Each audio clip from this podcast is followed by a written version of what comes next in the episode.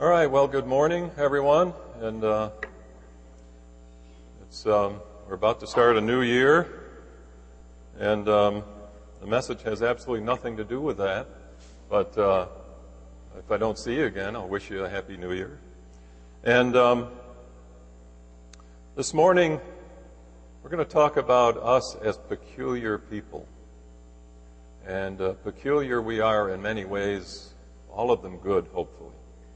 Um, in the mix, we'll be talking too about believers who are who are not genuine believers that we run into. We're also going to, to and uh, some of those that uh, the Bible actually calls believers, but explains the reason for calling them that.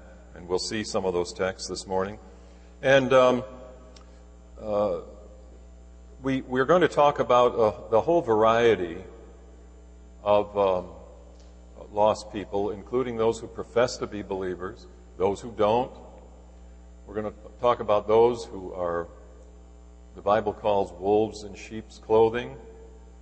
Um, but you know, in the mix there, there are also an awful lot of nice, unsaved people. And we need to know how to react and respond in, in all of these cases. So, uh, if uh, we have Titus chapter 2, verses 11 through 14 up, um, before we begin, let's pray. Father, we just thank you, Lord, for this opportunity to come together and uh, to uh, be challenged from your word, Father, and to, to, hear what you have to say to us. And Father, for the, uh, the singing that we've enjoyed and, and, the fellowship, Lord, we just praise you for it. Father, there are still people uh, here that have to travel home and uh, there are people, uh, Christians all over that, that are going to be still traveling. And Father, we just pray for weather conditions and, and Lord, that uh, you would um, help them on their way as they return to their homes and get back to their normal schedules and serving you in their churches and so on. Lord, we just pray you'd help us to concentrate on your word this morning and what you have for us. And we just uh, pray for your anointing and uh, the Holy Spirit would be our teacher. In Jesus' name, amen. Titus chapter 2, verses 11 through 14. For the grace of God that bringeth salvation hath appeared to all men, teaching us that denying ungodliness and worldly lusts, we should live soberly, righteously, and godly in this present world, looking for that blessed hope and the glorious appearing of the great God and our Savior Jesus Christ who gave himself for us that he might redeem us from all iniquity and purify unto himself a peculiar people zealous of good works. Now, I've had um, Ben put the King James version of this up because that's the only version that I know of that uses that word peculiar. Uh, yours might say something like a people for his own possession. Uh, it might say his own special people. But the King James uses that word peculiar, and it's a good word. And we'll talk about that more in a little bit as we uh, browse, uh, peruse back through these, uh, these four verses. These four verses are the most jam-packed verses um, on this subject that, uh, that I think is, is found in all of Scripture. We have chapters, entire chapters that teach the things that are taught here.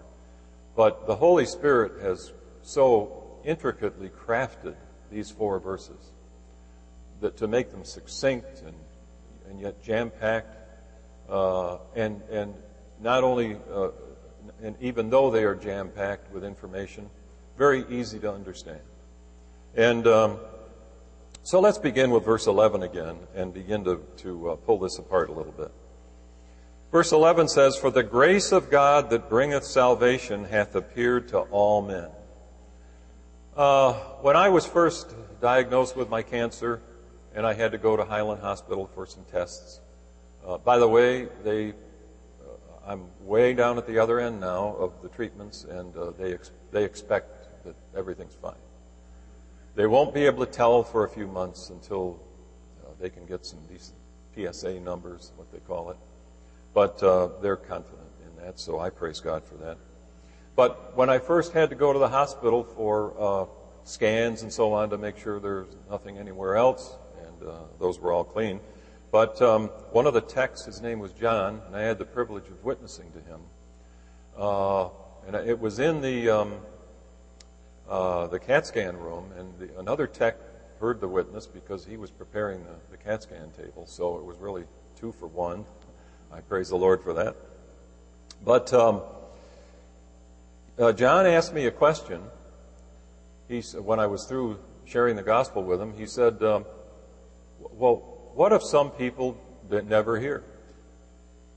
What if some people don't hear?" And I told him, "Well, you know, John, there's a verse in the Bible that tells us that all men hear."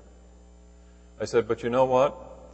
That really doesn't matter to you and I because I heard years ago and I responded. Now you've heard, and now you have an opportunity to respond." And that, that worked fine for him. The Holy Spirit just has an amazing way of, of letting you know what to say. And um, he, um, John was fine with that. And um,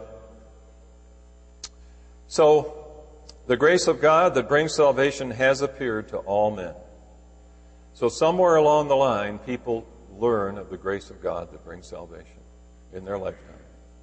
And um, we just to make sure, we just need to make sure that we're about doing our job to fulfill that. And um, if we're walking with God, that'll happen. It'll happen. All right, verse 12. Teaching us, the, the, the grace of God that brings salvation hath appeared to all men, teaching us that denying ungodliness and worldly lusts, we should live soberly, righteously, and godly in this present world the grace of God teaches us when He saves us by His grace that we are to deny ungodliness and worldly lusts. We should live sober, and that we should live soberly, righteously, and godly in this present world if we're going to be the influence that we need to be and that we should be. You're not going to convince the world of anything by being like them. It just doesn't work that way. You'll convince them that they're okay. That's the best you'll do. So we need to stand out in contrast to them and, um, and not be timid or, or feel awkward or anything else about uh, what we stand for and uh, exactly where we stand on things with regard to God. So uh, we're instructed to deny ungodliness and worldly lusts. In other words, clean up our act and we know that's an ongoing process. We know we're not perfect. But you know, once we get going in our Christian life, God has a way of making us look, look absolutely perfect in situations where we're sharing with someone else.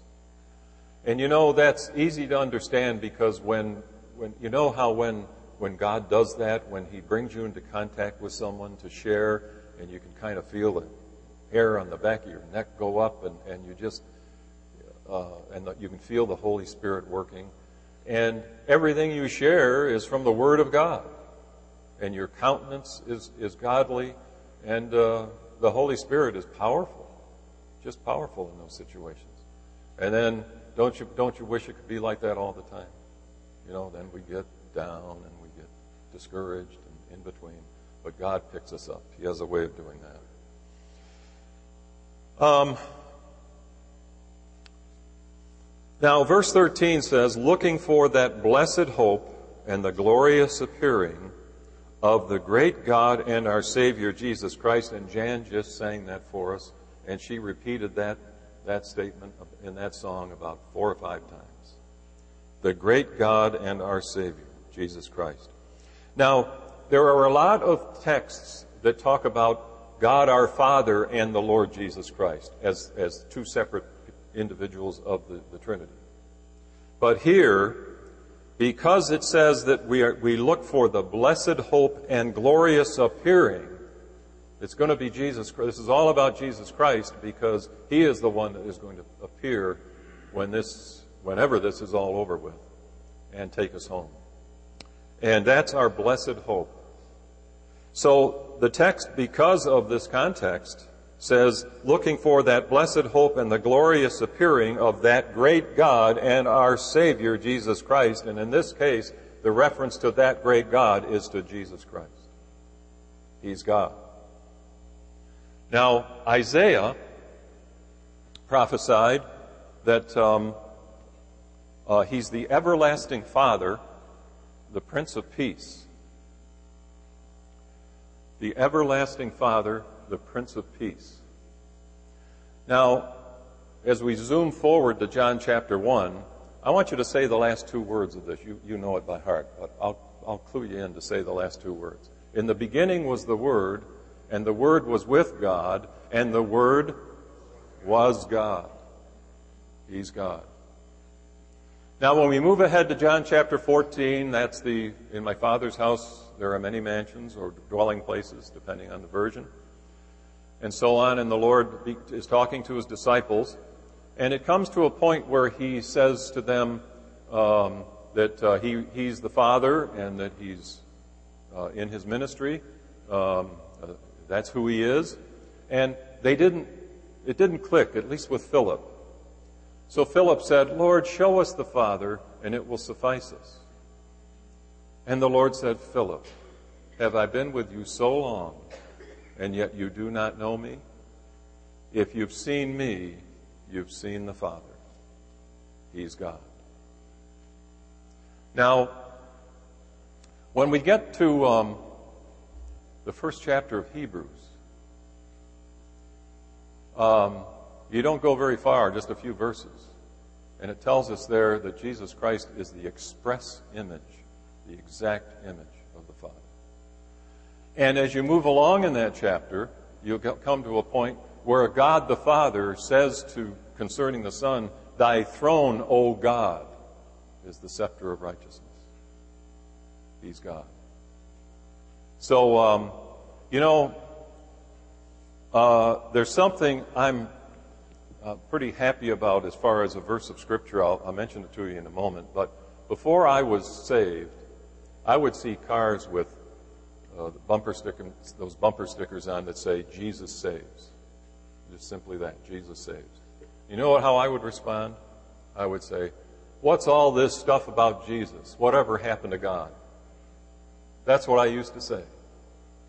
And the verse of Scripture that I ran across after I got saved that I absolutely loved is where Paul says, The things I did, I received mercy for because I did them in ignorance. And I was ignorant then I praised God when I saw that verse because of what I used to say. And, you know, it just simply reminds me of God's mercy. I mean, that, that, was, uh, that was not anywhere near the worst of the things I used to say. I'll tell you a little more about, about that. You know, we don't know a lot about each other prior to our salvation because really we want to forget all that, right? And move forward. But I'm going to tell you a little bit about that, uh, about the way I used to be uh, as we move along here. Um, now, um,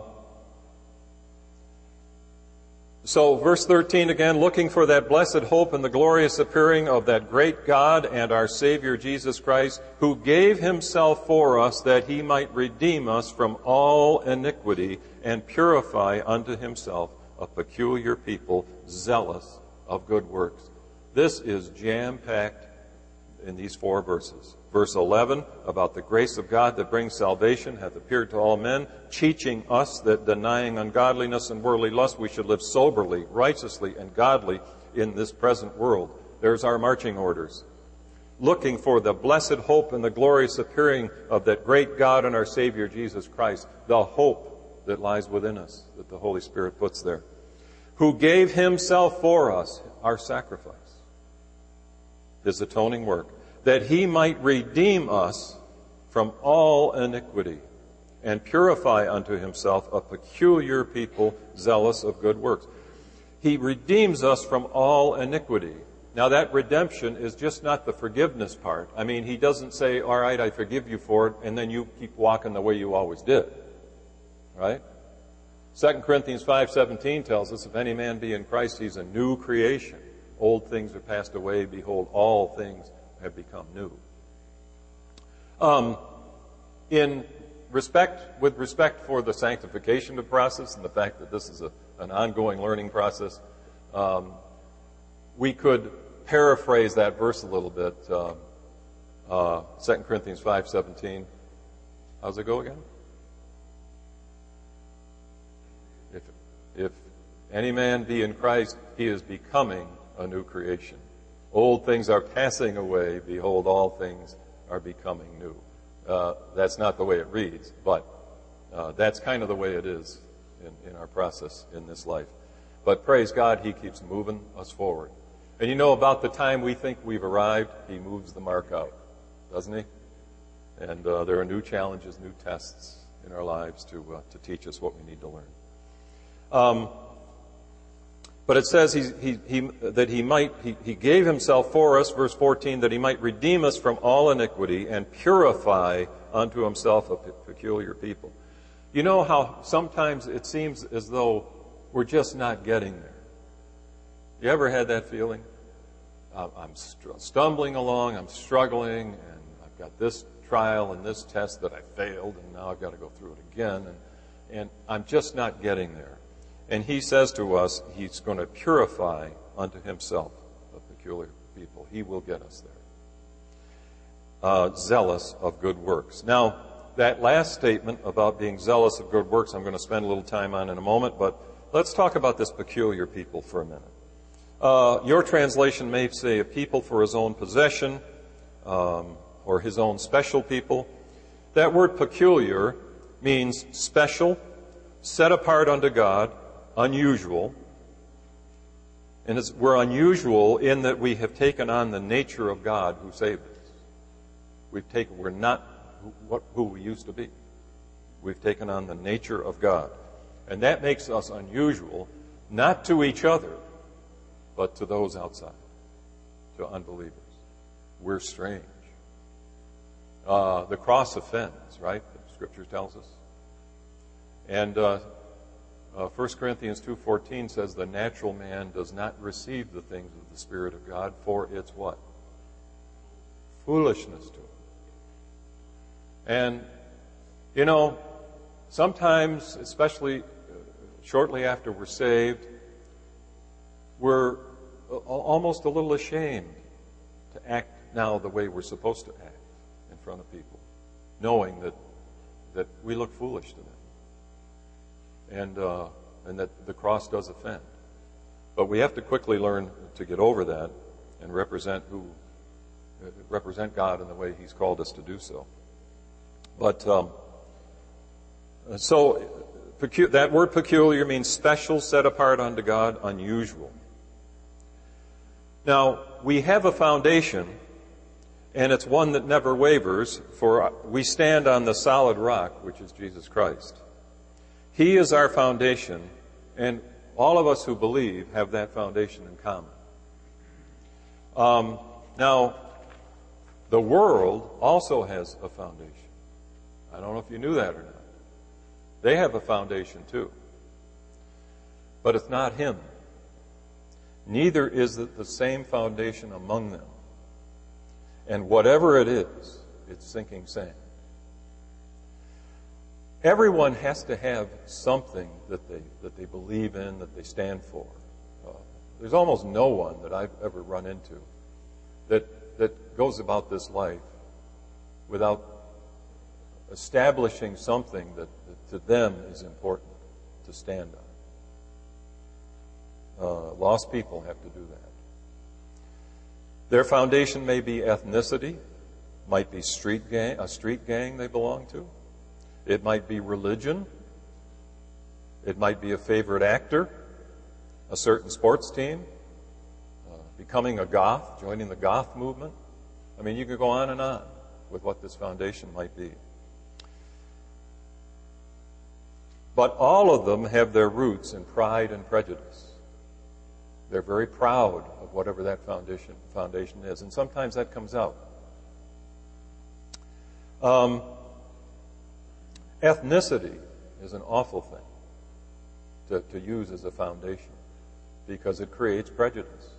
If someone is not your same ethnicity, um, you demean them.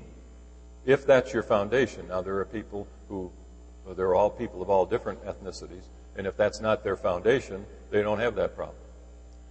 Um, but it's true of all of them, really, uh, or most of them. But uh, if you join a street gang, that's pretty tough because whatever street gang you join, you're instantly enemies with all the other street gangs. And uh, so that, that's your foundation. Religion. Um, the um, extreme uh, Muslim problem that has cropped up. Radical Muslim of, of so-called faith that um, uh, they, they behead Christians if they won't convert. Sometimes they don't even give them the option to convert. Uh, over in Turkey and Somalia and places like that, different places in this world are not good, kind places to be. Um, and they are in the uh, process of attempting to, they, they, their desire is to, to convert everyone to the Muslim faith. A favorite actor. You know, people will be talking, and people that are moviegoers, they'll be talking about so and so who's their favorite actor, and if someone else has a favorite actor, before you know it, they're in an argument over which one's the best actor. Um, that's their, because they, they put their, uh, they plant their feet on that, and um, it means a lot to them. Um, a, a certain sports team, you know how that goes. You know the violence that can, er, can erupt at football games and, and, so on. The goth movement. Um, you know, about a year ago, I was driving down Calkins Road here, and there were several goth people dressed in their full garb, all the black, the black cape and all of that thing, walking up on the sidewalk. And as I approached, to, to, I was going to go, about to go by them in, in my car, I could read on the back of one of the capes, and it said, God hates us. God hates us. Amazing. Now, there are believers or so called believers in the Bible that the Bible talks about, and I want you to take a look at these with me for a moment. Uh, in John chapter 2, verses 23 through 25, we have, a, we have uh, some text concerning this. And Jesus has just completed his um, first public miracle, that is, turning the water into wine. And it says here in John chapter 2, verse 23 Now, when he was in Jerusalem at the Passover, during the feast, many believed in his name when they saw the signs which he did. But Jesus did not commit himself to them because he knew all men and had no need that anyone should testify of man, for he knew what is in man. Now this text says that they many believed in his name when they saw, but it was when they saw the signs which he did. You see, they saw the man, they saw what he did, but they did not revere him for who he was. They did not believe in him the way we believe in him. And so Jesus did not commit himself to them because he knew all men and had no need that anyone should testify of man, for he knew what was in man. Now, there's another group. If you'll turn to John chapter 8 with me.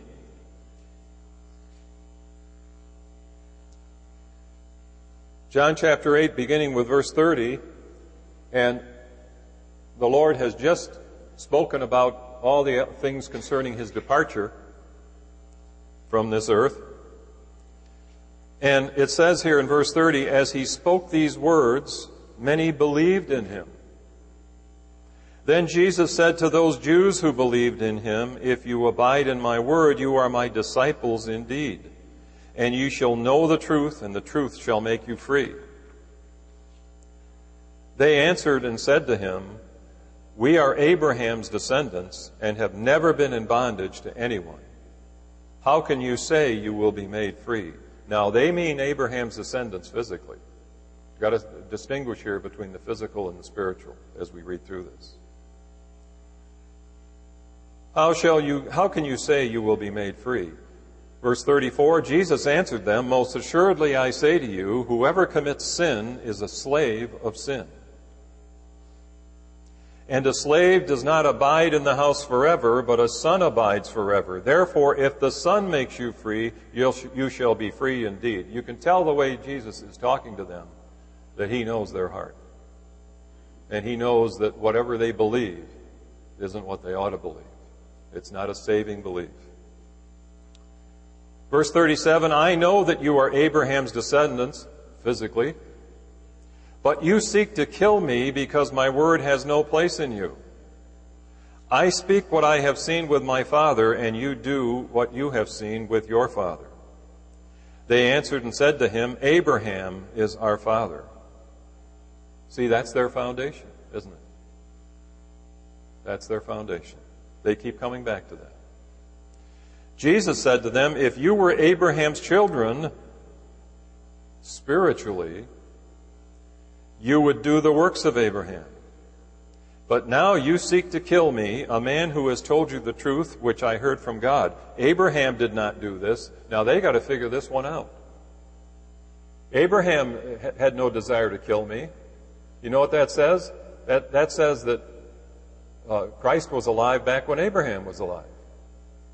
They're going to catch on to that eventually here in the text. I, I don't think we'll go that far. It's a rather lengthy text. But, um, so he says Abraham did not do this. Verse 41, you do the deeds of your father. Hmm, I wonder who that is. Then they said to him, We were not born of fornication. We have one Father, God. Now that when they said to him, We were not born of fornication, that's a slap to the Lord because they believe, they don't, they don't believe these people uh, in the virgin birth. They believe that uh, Mary and Joseph um, had Jesus out of wedlock. So this is a slap, which the Lord just fluffs right over. He does he ignores this. Verse 42, Jesus said to them, If God were your Father, you would love me, for I proceeded forth and came from God, nor have I come of myself, but he sent me. Why do you not understand my speech? Because you are not able to listen to my word. You are of your father the devil, and the desires of your father you want to do. He was a murderer from the beginning and does not stand in the truth, because there is no truth in him. When he speaks a lie, he speaks from his own resources, for he is a liar and the father of it. And I would encourage you to read the rest of that, that chapter. It's a little lengthy. We won't go any further with it right now. You know, it seems that in addition to genuine believers, there are make believe believers around us all the time. A, lot of them are good people. Uh, there are some who are not so good. Uh, Paul, in his last meeting with the Ephesian elders, just as he was about to depart from them, said to them, After my departure, ravenous wolves will come in, not sparing the flock. So that's certainly a different breed of, of unbelievers have intent to do harm uh, to us. Uh, most, most don't. And uh, praise God for that. And there's opportunities to share the gospel, the gospel with both groups. Um, uh, you never know what God will do. Uh, now, we're going to look at what, who seems to be a fairly harmless, harmless uh, unbeliever here. His name is Demas. If you'll take a look at Colossians chapter 4, verse 14, at the end of Paul's uh, letter to the Colossian church, Colossians 4:14 says, uh, Paul says, "Luke, the beloved physician, and Demas greet you." So Luke and Demas were traveling with Paul. Demas was in the ministry with him, it, it would seem. But as we look at 2 Timothy chapter 4 verse 10, again, he's winding up his, his letter to Timothy here. 2 Timothy 4:10 he says for Demas has forsaken me having loved this present world and has departed for Thessalonica he has departed for Thessalonica. Now, that word forsaken means to abandon. He has abandoned Paul. Paul says nothing to us about if he suspected this, if he could see something in Demas that might have been, you know, if he sensed something that might have not been quite right for a Christian. But um, it's but the key here is that Paul says he has forsaken me, having loved this present world. Now, if we take a look at 1 John chapter 2, verses 15 through 17, we'll see what the problem is here. Having loved this present world. 1 John 2, verses 15 through 17 says, Do not love the world or the things in the world. If anyone loves the world, the love of the Father is not in him. For all that is in the world, the lust of the flesh, the lust of the eyes, and the pride of life, is not of the Father, but is of the world. And the world is passing away and the lust of it, but he who does the will of God abides forever. If anyone loves the world, the love of the Father is not in him. So I think we can be certain that when Demas, and when he forsook Paul, uh, and departed for Thessalonica, that he probably didn't join the church in Thessalonica. He's gone back to his worldly ways. You know, some of the, sometimes these things are, are, difficult to sense, and again, we don't get any, there's no text here that tells us whether Paul did or not. Sense a problem here. But um, sometimes you can begin to sense things in people who um, otherwise seem to be fine, joined in with us, and so on. And we have a, a, an obligation, if we do sense those things, to, to help them to see the truth. Um, it's, it's something we certainly should desire to do. You know, if you ever get that uh oh moment with someone, when the way they're acting or the things they're saying just, just don't measure up to that of a Christian, and yet they think they believe or they profess to believe, um, we owe it to them. Galatians 6.1 commands us to say something. And uh, we, we certainly owe it to them. Um, So, what is it that distinguishes one who professes to believe from one who really believes? First John is very distinctive about that. We'll take a look at 1 John chapter 2 verses 3 through 6. Now by this we know that we know him if we keep his commandments.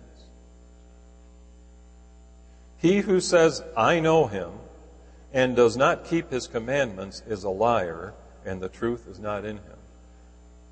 John is very pointed about what he has to say here, isn't he? You know, you go to Bible college and you learn Greek. When you get proficient enough in it, and you're going to finally do some translating, First John is the first book that you translate because the words are so simple. Words in First John are so simple and straightforward. So it's the first exercise in uh, translating. Verse 4 says, He who says, I know him. I mean, if you're not used to it, uh, you will become used to it eventually. There are people that claim to know him who don't know him. Uh, they have a different concept of what knowing him really means.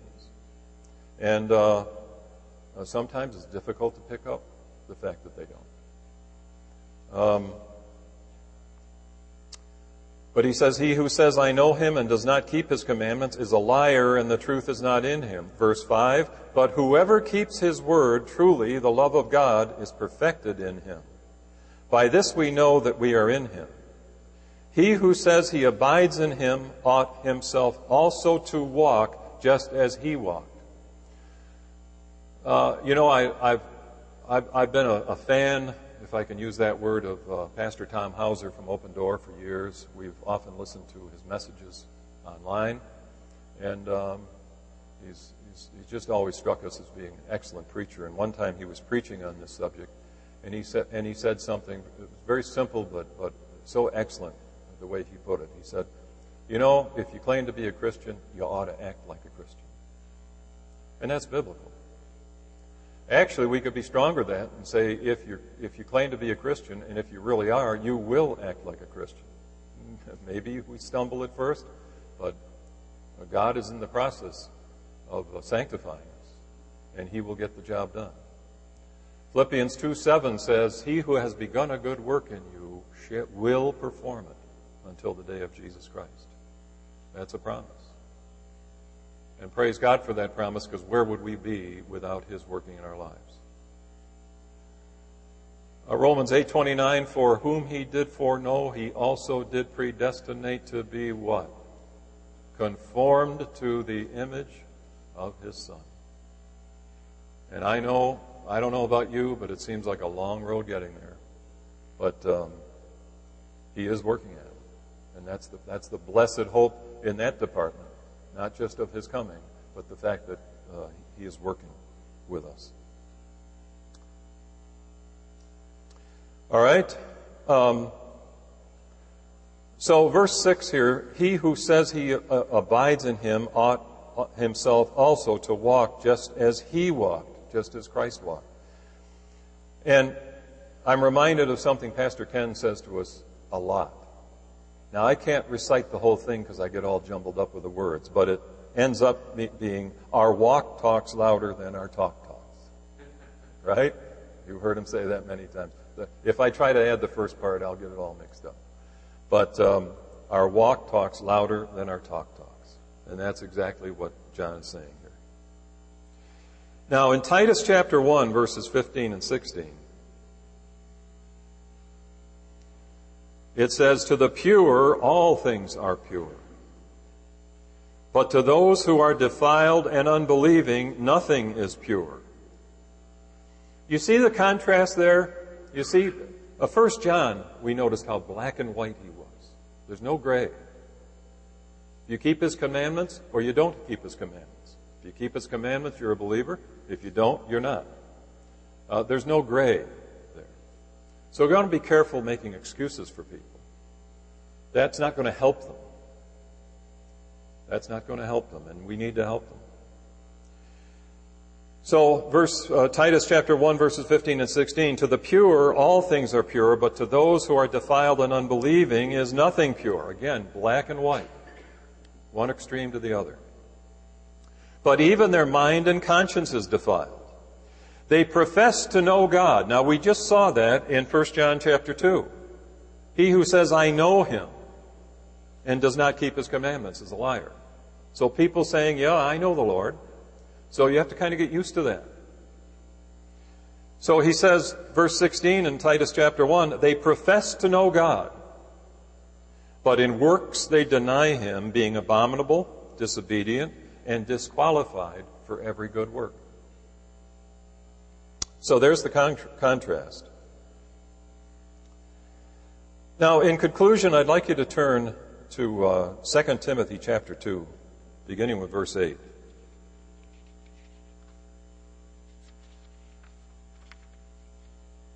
2 Timothy 2, and beginning with verse 8.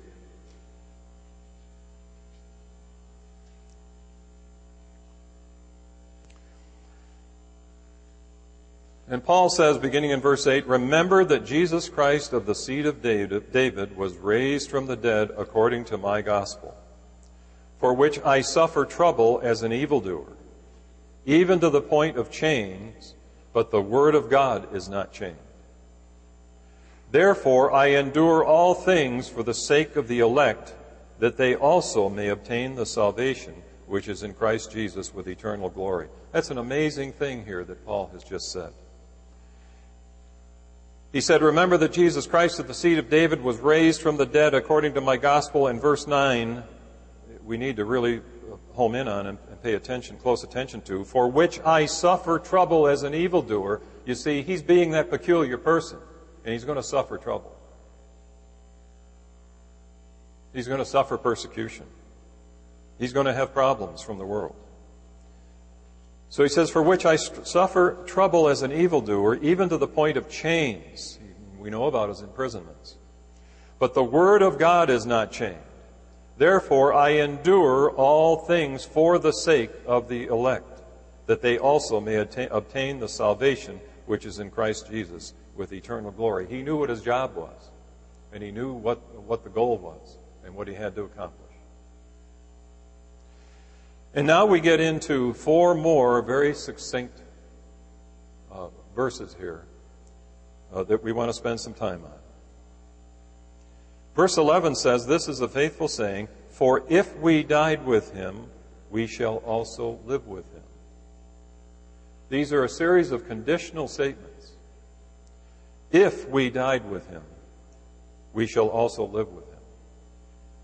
And if you're, if, and I know you're all familiar with Romans chapter six. If not, uh, that'd be a good reading assignment for you about being crucified with Christ and raised according to His resurrection in newness of life. We die to the old man, and then the new man arises out of the ashes. This is a faithful saying, for if we died with him, we shall also live with him. If we endure, we shall also reign with him. You see, it's not just, just enough to. Uh, you probably all heard the expression, a firecracker Christian. You know, start off with a bang and then fade, fizzle out.